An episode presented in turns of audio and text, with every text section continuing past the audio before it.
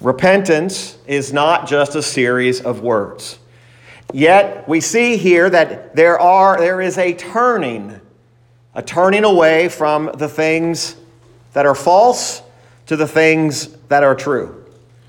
So, as Paul has commended them for all of these things their effectual faith, their evidence of electing love, their eagerness and how they received the gospel, not just in word, but in power, how others knew of their evangelistic zeal, Paul saves this last portion of this particular chapter, and he said, This repentance that was evident is really the key to everything that he has said. They had turned away from their idols to become worshipers of the true and living God. True repentance of the Thessalonians was a comfort to Paul. He says, This, this is, brings comfort to me to know that you have turned from these idols. Now, it's very interesting, this verse number nine here. As we consider this, we'll come back to it again in, in more depth, but I want us just to, to look at the words here in verse number nine. For they themselves show of us what manner of entering in we had unto you. This first phrase is a very interesting phrase, and we'll expound on this a little bit more. But in the, the clarity of the wording here and, and the meaning of the word, that notice it says what manner of entering in. The word manner is another word for sort or what sort of entering in. The word entering in is a the tense or the tone there is a road. So, what Paul is saying here is he's saying that what sort of inroads the gospel had when we came unto you. It came unto you in these powerful ways. It came unto you, and it came in such power, and it came in repentance. It resulted in repentance. We can say without apology this morning that there is no true repentance and conversion unless a man forsakes his former idols. And not only is it a forsaking, it is a turning from and a turning to, and he worships the true and living God. And he celebrates and worships Christ as the only Redeemer. That hymn that we sang, there is a Redeemer, single. He's not one of many Redeemers, there is a Redeemer. The Thessalonians at one time had been known for their worship of false gods. Now they were no longer known for their worship of false gods. Now they are known for the worship of the true God. People are quick to repent, but not so quick to turn. Repentance comes quickly and by word only, but it is true repentance that is also witnessed in a turning. Turning that from that which is not right, turning to that which is right turning from a dead false God unto the one true living God. So, first thing this morning, or our first point or first header we want to consider, is that evident repentance acknowledges the true and living God and forsakes dead idols. Evident repentance acknowledges the true and living God and forsakes dead idols. Paul gives a report of how the gospel came unto them. And we've covered that, and we won't cover that again today. But their faith in God, their reaction to the gospel, how these reports came, and now that it goes, all over the world, and other believers know and are encouraged by what's taking place in Thessalonica. We also know that when he, Paul speaks of the manner of entering in that we had unto you, we remember how Paul had uh, told them the difficulties in which Paul had labored in and how they had to deal with unbelieving Jews. They had to deal with the reproaches. They had to deal with the things and persecutions that came unto them when they came into Thessalonica. And remember, we even talked about how the Thessalonians themselves had to deal with persecution. Paul is speaking about the manner in which they received the gospel and how when we came unto you, we preached with boldness, we preached with sincerity, we preached with uprightness and affection. We didn't desire to flatter you, but rather we came in the power of God, and it was brought in with success. You readily and reverently received the word. That those manners or those, those ways, those examples of when the, when the gospel comes in, is going to lead to a true repentance that is marked by a turning away from that which is false into that which is true. Again, there is no real repentance without a forsaking of dead idols. I think one of the things that we're most often not fully aware, and sometimes we don't fully engage in what, what Paul was talking about. In Thessalonica, these conversions of the faith were remarkable ones. Now, every conversion is a remarkable conversion. The greatest miracle that Christ ever performed was saving a soul. The greatest miracle is saving a soul that was once bound for hell and is now alive forevermore. And yet, these conversions to the faith, Paul came in and he, he came without any fanfare. He came without, uh, without friends. And he came into Thessalonica when they were in their lowest condition. They were dead in their trespasses and sins. They were worshiping false gods. And yet, when we came in, it came in power. Sometimes we forget the reality of what Paul had endured for the cause of Christ how Paul had been beaten many times, he had been imprisoned at Philippi. See, it doesn't even matter what the preacher looked like, he came in power, and God worked in a mighty way through him. So much that many turned from long standing false gods and turned to the living God. We're not talking about gods that were just gods of man's creation over the last month or so. These were long standing gods that the Thessalonians turned from. Every society has long standing gods. Every society does. And those societies, they, they hold those gods up to a very high level. They treat them as this is the God that we serve. So when Paul says, How we entered in unto you, all the evidences that you received it, and in all of that, you turned. You turned to God. That's a remarkable statement. Turn to God from idols to serve. Now, oftentimes we see the word serve and we begin to immediately think that means we did something. The, the word serve there, in its purest sense, is actually the same word as to worship. Now, service comes with it, no question. But when you turn to God from idols, the first response is not, What do I do? It's worship. See, even false gods, which are not real, are still worshiped by somebody. They're treated as if they are a real God. True repentance, evident repentance, is a turning to God, not just in word, not just in deed, but in true worship. Truly worshiping now the only living God. You turn from idols to serve. The gospel came in, they turned not in their own strength, not in their own will, but by the power and grace of God. The first work of conversion, the work of conversion, friends, it's God's work. God converts the soul, God regenerates.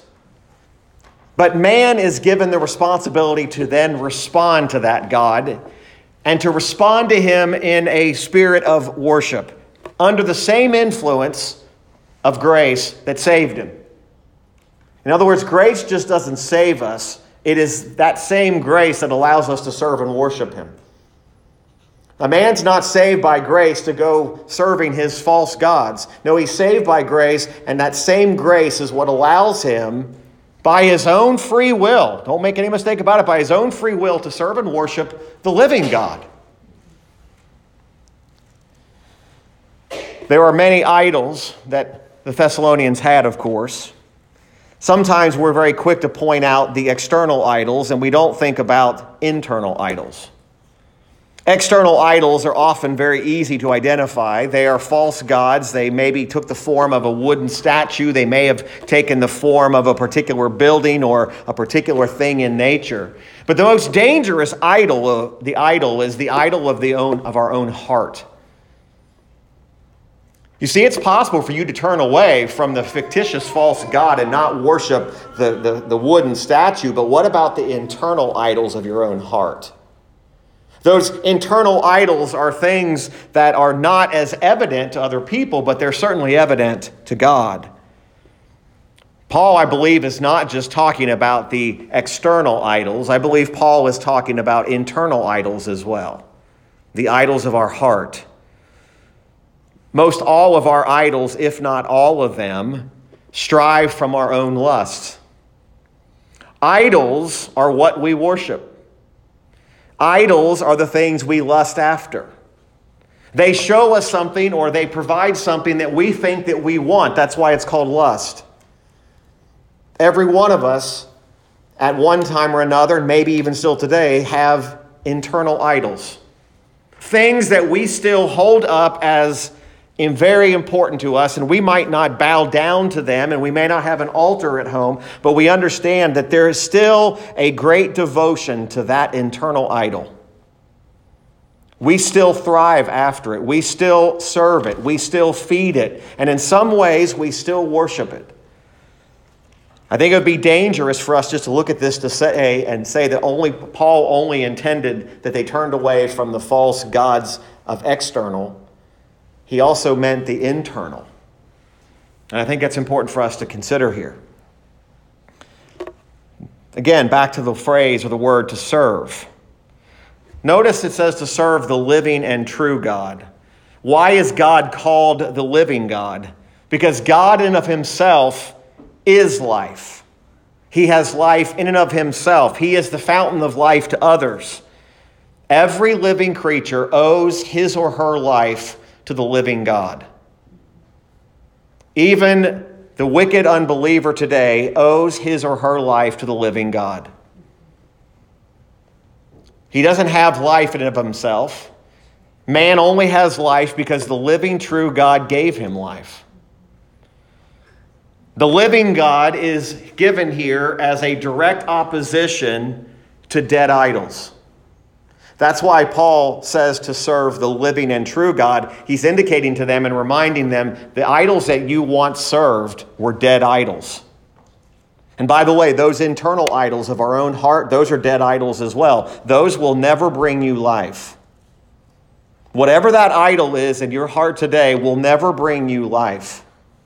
As a matter of fact, I would dare say most internal idols, they will bring us death as we continue to hold on to them. Maybe not spiritual death if we're in Christ, but they are still dead idols.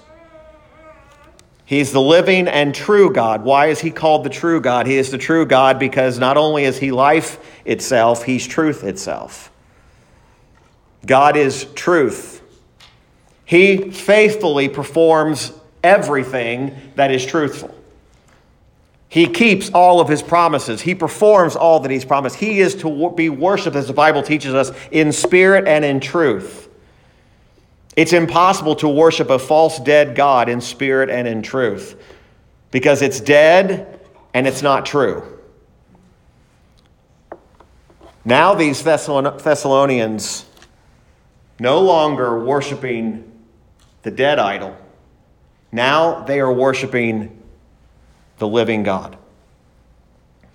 They're walking according to his precepts. The word to serve there, worship again, is a word we often think of. Worship is what we do before the sermon. And again, worship is not just singing hymns. Worship is not just uh, acknowledging that that's the part of the worship service. Worship is a 24 7 endeavor. I am to be in a spirit of worship every moment of my life. I'm to be worshiping God on my job, wherever I work, wherever I go. I'm to be worshiping the true and living God, not just when I come to church, not just when I enter into this building or another assembly of believers. This worship is when we walk according to his precepts. Obedience is worship. When we love one another, it's worship. When we desire to follow the commandments of God, we are demonstrating that we are truly worshiping the true and living God. So we understand here as Paul sets kind of this, these last two verses, we, we need to remember that evident repentance acknowledges the true and living God and forsakes dead idols. Number two, the second heading here evident repentance affirms God's coming universal judgment by Jesus Christ. Evident repentance affirms God's coming universal judgment by Jesus Christ. Notice he says in verse 10 and to wait. And to wait for whom? For his son. Where is he coming from? He's coming from heaven. The Lord Jesus Christ, who is the eternal Son of God, he's coming. Every believer who's truly been converted, everyone who is truly in the faith, who has turned to God, is waiting for his return. To wait doesn't just simply mean that we're standing in a parking lot or standing in our yard and looking up. The word to wait is an action word. It's not passive. The word to wait is actually it's animated. It is it is it means to continually believe, continually receive, continually embrace, continually profess and I would dare say, continual repentance. Repentance is not a one and done. Too many people are taught that all I have to do is repent of my sins one time and then I'm good. No, repentance is continual. Repentance is evident, it will continue to show. Here's a reference back to the his son, Jesus Christ, who obeyed the Father, assumed a robe, took on a robe of human flesh, came to this earth, suffered, bled, and died. That suffering servant that we read about in Isaiah 53. Isaiah 53 is the prophecy of Jesus Christ who would come. After his death, his burial, his resurrection, Jesus Christ ascended back to the Father back to his right hand. That's where he is today. He is ever living, making intercession. Paul says, You're waiting for his son from heaven. We wait because he will one day descend. He will come back again, but this time he will come back and will judge the world according to perfect righteousness. That perfect righteousness and that judgment is to be expected by every believer. Yes, we look forward to the blessed hope, and yes, we look forward to the day when we will be forever with Him. But we as believers are also supposed to be looking forward to the coming judgment. Not because we find pride in it or we find arrogance in it, but we know that Jesus Christ is perfect righteousness and the perfect judge. We wait for when the perfect judge will come to judge the world in perfect righteousness. We wait by faith. We wait under persecution. We wait under discouragement. We wait when things are not as we thought they would be. But we have something to look forward to. When he will appear and his kingdom will come. Paul writes to people who were acquainted with these truths. They understood when Paul wrote to wait for his son. He didn't have to explain to them what does it mean to wait for his son because they were acquainted with these truths. They had already believed in this Christ. How do we know that they truly believe? Because they acted upon what they believed in. Worship is acting upon what you believe in, or in this case, whom you believe in. I worship not because I don't know, I worship because I do know. I worship Christ in spirit and truth because I do believe in him, I do know him.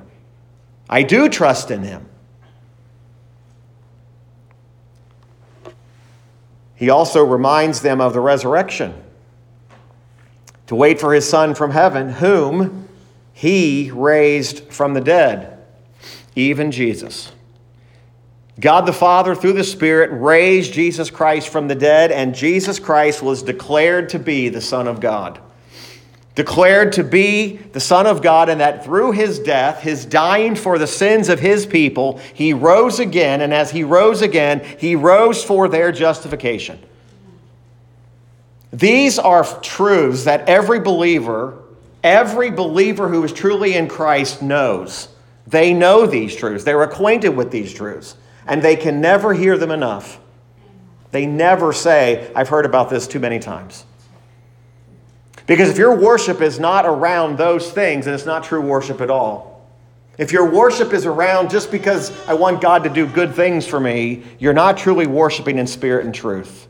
You're worshiping because you are acquainted with the real Son of God, not man's portrayal of God. These are the things of faith.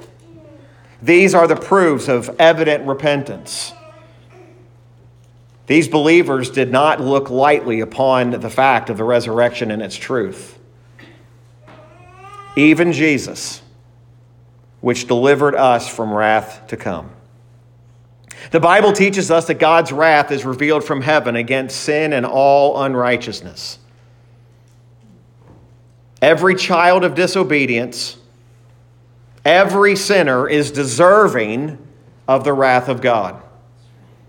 Even God's elect are deserving of the wrath of God. You and I today sit still in and of ourselves, apart from Jesus Christ's righteousness. You deserve the wrath of God. I deserve the wrath of God. I deserve it right this minute. I'll deserve it tomorrow and the day after that, and every day of my life, I will deserve the wrath of God. But the Bible tells us that those that are His will not be recipients of the wrath of God. Bible says that His own are not appointed unto wrath, but to salvation. You see, this is the thing of opposites. To be appointed to the wrath of God means you're not saved. To be saved means you are no longer subject to the wrath of God. And yet, we've been justified. Justified by the blood and the righteousness of Christ, we are delivered from the very wrath of God, but we are delivered from wrath itself, which is an important distinction. You see, when Jesus Christ died, and Jesus Christ was on the cross and he was buried and he rose again, he turned away the wrath of God. But the full completion of this, the entirety of this, will not be fully on display until the day of judgment. The wrath's been turned away. But the totality of this will be seen at Judgment Day. It is only through the righteousness of Christ that you and I, as believers, will be spared what wrath brings. Wrath brings condemnation and wrath brings eternal punishment for sins that you and I still deserve. You still deserve it. I still deserve it. But yet, I have been spared from that. We are saved by God from the wrath of God in order that we will live for God. That's the truth. We are saved by God from the wrath of God in order that we will live for God. We read in our call to worship from Romans 5. I want you to go back there for a moment. I want you to look at the verses previous to where we read in Romans chapter number 5. And I want you to look back at verse number 9 with me. And this clearly shows us and explains to us exactly what we're saved from. Romans 5 9. Much more then, being now justified by his blood, we shall be saved from wrath through him. For if, when we were enemies, we were reconciled to God by the death of his Son, much more, being reconciled, we shall be saved by his life. And not only so, but we also joy in God through our Lord Jesus Christ, by whom we have now received the atonement. And then if you go back to verse 8, but God commendeth his love toward us, in that while we were yet sinners, Christ died for us. Now, you see the pictures of what's being given here. We also see over in Romans chapter number 8, verse number 1, very familiar passage to us. Romans 8, verses, verses 1 and 2. Paul writes this He says, There is therefore now no condemnation, no condemnation, zero condemnation to them which are in Christ Jesus. That's the only way to escape condemnation, is to be in Christ Jesus. Who walk not after the flesh, but after the Spirit. For the law of the Spirit of life in Christ Jesus hath made me free from the law of sin and death. You see, Christ is at the very center of that. This wrath that has been turned away Paul states that this evident repentance that is now clearly seen in you, it's witnessed first when you turned from your love of idols, dead idols, to love and to serve the living and true God. It may be today, we still may have some of those dead internal idols you're not worshiping today at a false church. You're not reading about a false God. But yet, I found in my own life the most dangerous thing are those internal idols that are still there.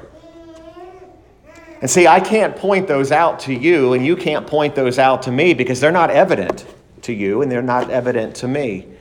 Now, there may be things on the outside that you may observe in my life. I may see things in your life, and I, I may make an assumption that I know what your internal idol is, but in reality, I really don't. But I think we all are subject to times in our life when an internal idol begins to take the place of the true and living God. Even as believers. We have this idea that once we're in Christ, we don't ever have to worry about idols raising up again. We have to continually, daily worry about idols raising up because there is always something in competition for your worship. Mm-hmm. There's always something competing for it. It's competing in my heart, it's competing in your heart. Every day, there's an idol that wants to take root. And those idols are the ones that often, that's not part of our repentance. Those are our untouchable things. Those are the things that nobody knows about, but I'm keeping them for myself. Now, today, we don't know where, what that might be for you, what that might be for me. It might be an idol of pride. It might be an idol of thinking too highly of yourself, loving yourself too much. It may be a lust, it may be an ambition, or it may flat out just be rebellion. You've decided that something in your life I'm going to rebel against. I'm going to say no. I'm not doing it. Rebellion's an idol. Pride is an idol. Lust is an idol. What do we do? We submit to His will. We repent of that idol. We forsake it, just as Paul said. We turn to God from the idol, whether external or internal, to serve, to worship the living and true God. Whatever your idol is, it's not God today, is a dead, false idol, and it will lead you nowhere, even though it will promise you pleasure for a season. See, that idol is bringing you some sort of joy. That's why it's there. That idol means something to you. That's why it's there. See, we're, we don't have any problem getting rid of the idols that don't mean anything. But that idol, whatever it is, it's bringing you pleasure of some sort. We follow the example of this repentance. We turn from those idols, those external and internal idols, false ideas about who God is.